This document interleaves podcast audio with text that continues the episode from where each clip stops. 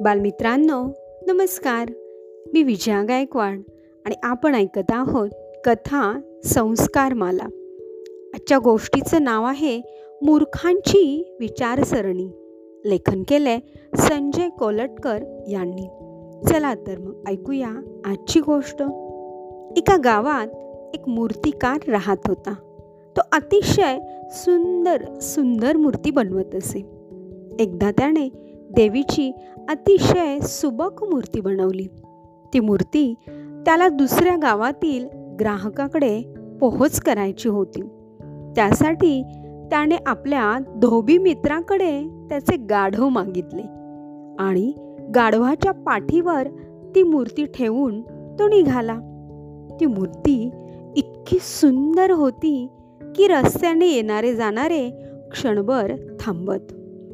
जागीच थपकत आणि मग भक्तिभावाने त्या देवीच्या मूर्तीला नमस्कार करीत असत. सगळीकडे हाच प्रकार चालू होता. हे पाहून त्या मूर्ख गाढवाला वाटले की लोक त्यालाच नमस्कार करत आहेत. अशी त्याच्या मनात ही गोष्ट आली तसा तो गर्वानं आखडला आणि रस्त्याच्या मधोमध उभा राहिला. आणि जोर जोरानं किंकाळू लागला. मूर्तिकारानं गाढवाला चुस्कारण्याचा खूप प्रयत्न केला. त्याला समजावले अरे लोक तुला नमस्कार करत नाहीत. देवीला नमस्कार करत आहेत. जिची मूर्ती तुझ्या पाठीवर ठेवली आहे. पण शेवटी गाढव ते गाढवच.